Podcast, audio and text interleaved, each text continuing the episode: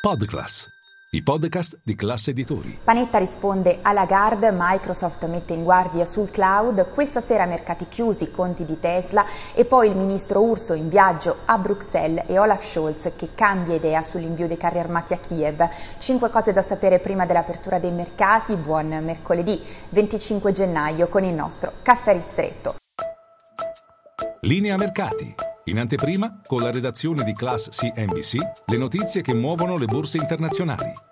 Uno, partiamo dalle borse in Europa che si preparano ad un avvio all'insegna dell'incertezza, questa mattina stando ai futures. Nel frattempo prosegue il braccio di ferra tra falchi e colombe all'interno della BCE. L'ultimo a parlare è stato Fabio Panetta, membro del consiglio direttivo a Francoforte. Sembra di fatto rispondere alle affermazioni di diversi membri dei giorni scorsi, inclusa la stessa presidente Christine Lagarde. Avevano anticipato, avevano lasciato intendere due rialzi di tassi da 50 punti base a febbraio e marzo. Bene, Panetta Brunetta è intervenuto in un'intervista ad Handelsblatt dicendo dare indicazioni oltre febbraio è eh, prematuro e si discosta soprattutto dal nostro approccio data dependent che si basa di fatto sui dati di volta in volta. A marzo rivaluteremo, dunque troppo presto per parlare già di un rialzo di tassi di 50 punti base per quanto riguarda marzo.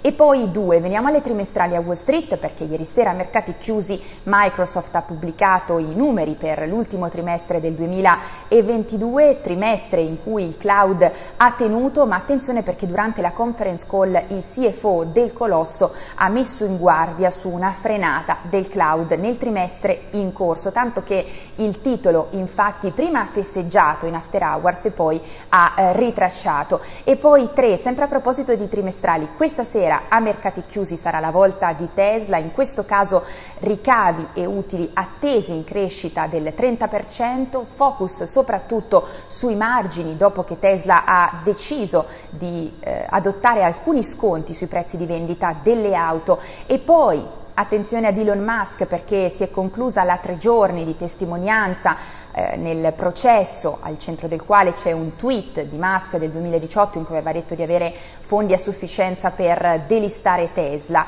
Bene, nove ore in totale di difesa alla sbarra da parte del fondatore eh, di Tesla che ha ribadito ancora una volta anche nella notte italiana eh, la sua linea di difesa, vale a dire che i fondi li aveva a sufficienza per delistare Tesla, ma ha ammesso nella notte italiana poche ore fa che effettivamente accordi specifici con i potenziali investitori effettivamente non c'erano. Staremo a vedere, ora tocca alla giuria decidere se effettivamente il tweet del 2018 è stato fuorviante, ha manipolato il mercato. E poi quattro, veniamo a Bruxelles. Oggi il ministro delle imprese Adolfo Urso incontrerà la commissaria alla concorrenza Margaret Vestager e il commissario all'economia Paolo Gentiloni, al centro alcuni provvedimenti eh, sui quali il governo intende fare passi avanti di valorizzazione del Made in Italy e anche di riforma degli incentivi a supporto dell'export. E poi 5, concludiamo con Olaf Scholz che cambia idea sull'invio di carri armati